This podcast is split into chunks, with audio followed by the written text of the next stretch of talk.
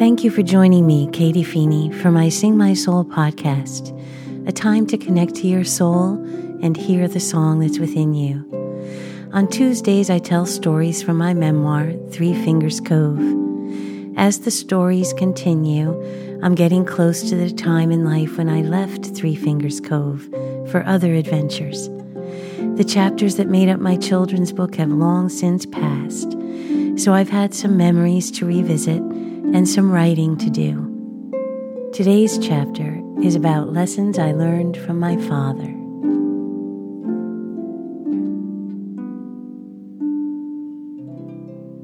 My father had a gentle heart, though he could be provoked to show his Irish temper when the right button was pushed.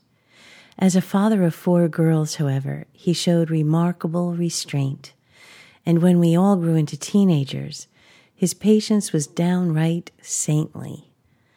When we were little, there was always the threat of the belt and the very dramatic move to unbuckle it at which point we would usually stop whatever we were doing that caused the threat. The furthest I ever remember that going was swings at the bottom of the bed with us safely under the covers, probably because we just wouldn't settle down at bedtime. There was one time, though, that he had to spank me. I think it was probably more upsetting for him, but he had no choice. I had been that bad. While shopping that afternoon with my mother, I snuck some candy into my pocket at the checkout counter. The checkout lady pointed it out to my mother, and I returned it, but I was told that I would have to be spanked when Dad got home. When he got home, he came into my room, sat down on the bed, and had me stand before him. He looked me in the eye and explained why what I had done was wrong and that I should never do that again. He explained that he didn't want to do it, but that he had to spank me. I'm sure I was a crying mess and making my father even more miserable, but he carried out the sentence. I don't remember the pain of the spanking, but I do remember the lesson. In fact, many years later, before E-ZPass, I stopped to pay a quarter toll on the throughway near my house. As I threw the quarter in the bucket, I saw that the bucket was overflowing with quarters. Something must have gotten lodged at the bottom and was keeping the quarters from going down. My first inclination was to start shoveling the quarters into my car. But then in the next instant, I thought, no, those aren't mine. That would be stealing.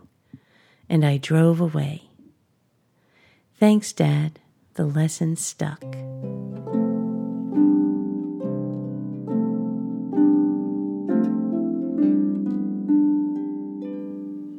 As a family with five kids, we didn't go out to dinner a lot, but sometimes my parents took us out to the St. Moritz, a nice restaurant in the plaza in town. It was good for us to practice our manners and give my mom a break from cooking. One time, there was a soldier in uniform at the bar to the side of the restaurant. This was the late 60s, so he must have been home on leave from Vietnam. My father was a World War II veteran, and he asked the waitress to send a drink over to the young soldier. I can still see the soldier holding up the glass to thank my father. There were a lot of protests during those years, a lot of shouting about the politics of this or that. But for me, the loudest and most important lesson was the one my father taught me that night respect honor, and gratitude to the ones who serve.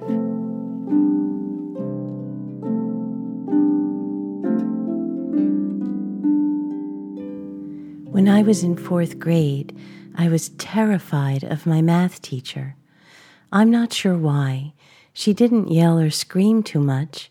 She was a tough teacher, but not unfair. I was just afraid of her for some reason. It didn't help that I was out sick for at least two months that year. I had scarlet fever and then got an allergic reaction to the medicine, and I was struggling in math. And this was a new experience for me to struggle at a subject like that. One day I got a test back and I'd gotten a D, my worst grade ever. The teacher announced that all who received less than a C had to get the test signed. I put it in my book and went to the next class. That night, I didn't have any math homework, and I forgot all about having the test signed. The next day, when I opened the book and saw the test, I panicked. I quickly signed my mother's name. I was afraid to tell the teacher that I'd forgotten to have it signed. The next day, she brought me the test and asked, Is that your mother's signature? I said, Well, my mother's signature looks like that. She asked me why I didn't get the test signed, if I was afraid of my mother or something. How could I tell her that I was afraid of her? And that's why I had signed the test. I told her no, I wasn't afraid to have the test signed, and I was obviously mortified. She said she would have to call my mother that evening. After school, I remember being out with my mother in the car, and I knew I needed to tell her that the teacher was going to call, but I just couldn't say the words. I felt so guilty and ashamed. After dinner, my father was in the family room downstairs practicing his golf swing. No club, just the swing. I went down and watched a bit trying to get the courage to tell him what I'd done. And then I just burst into tears. He sat me down on his lap and I told him the whole story. What a relief. He was loving and understanding. I learned that I could go to my father about anything.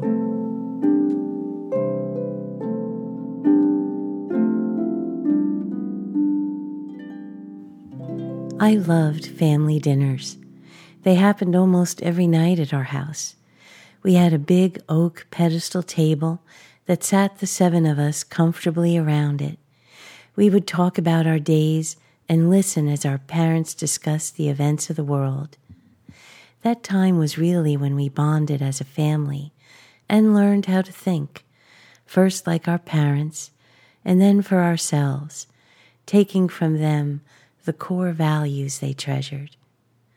As times got turbulent, with the war, politics, and protests of that difficult time in history, and as my brother got older and started the debates, sometimes the dinners ended with less people than we had at the beginning. But even those dinners were great lessons, too.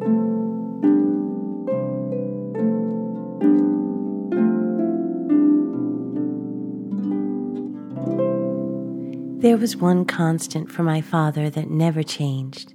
On Sundays, church first. Even before we started to go to Christ House, my family never missed a Sunday. As an avid golfer, my father often was the lector for the 7 a.m. Sunday Mass so that he could get out on the course early. But first things first, church. My parents always volunteered at the parish carnival and they were well known to the priests of the parish. I'm always amazed when I look at pictures of our family at church when we were little, all dressed up, hair done, new clothes. What a lot of work that must have been. Another lesson that stuck in my heart. It doesn't always come easy on many levels, but I'm sure it didn't come easy for my mom and dad either. So I carry on that tradition and commitment.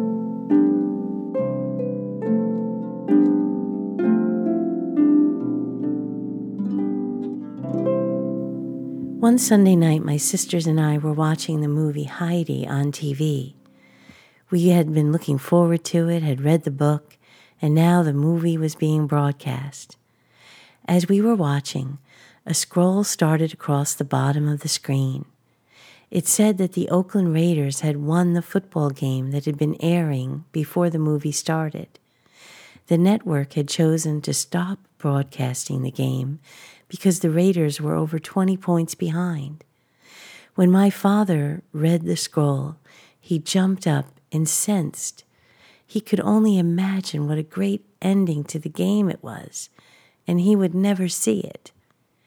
We all shooed him out of the room so we could continue to watch, but I'll never forget how upset he was.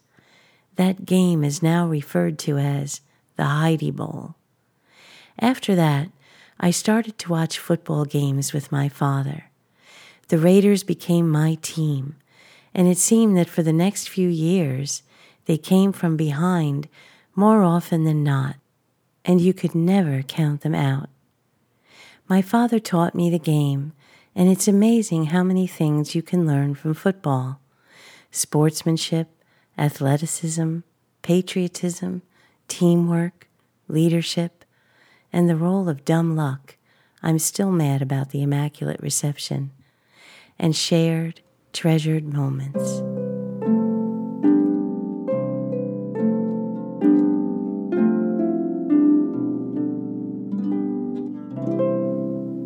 Thank you for joining me for this episode of my Sing My Soul podcast. Please do me a favor and rate and review the podcast. It helps spread the word. And check out my website at katiefeeney.com for links to my albums at SoundCloud, my meditation app in the Apple Store, and my Patreon page, the way you can help support the podcast. God bless you and your families.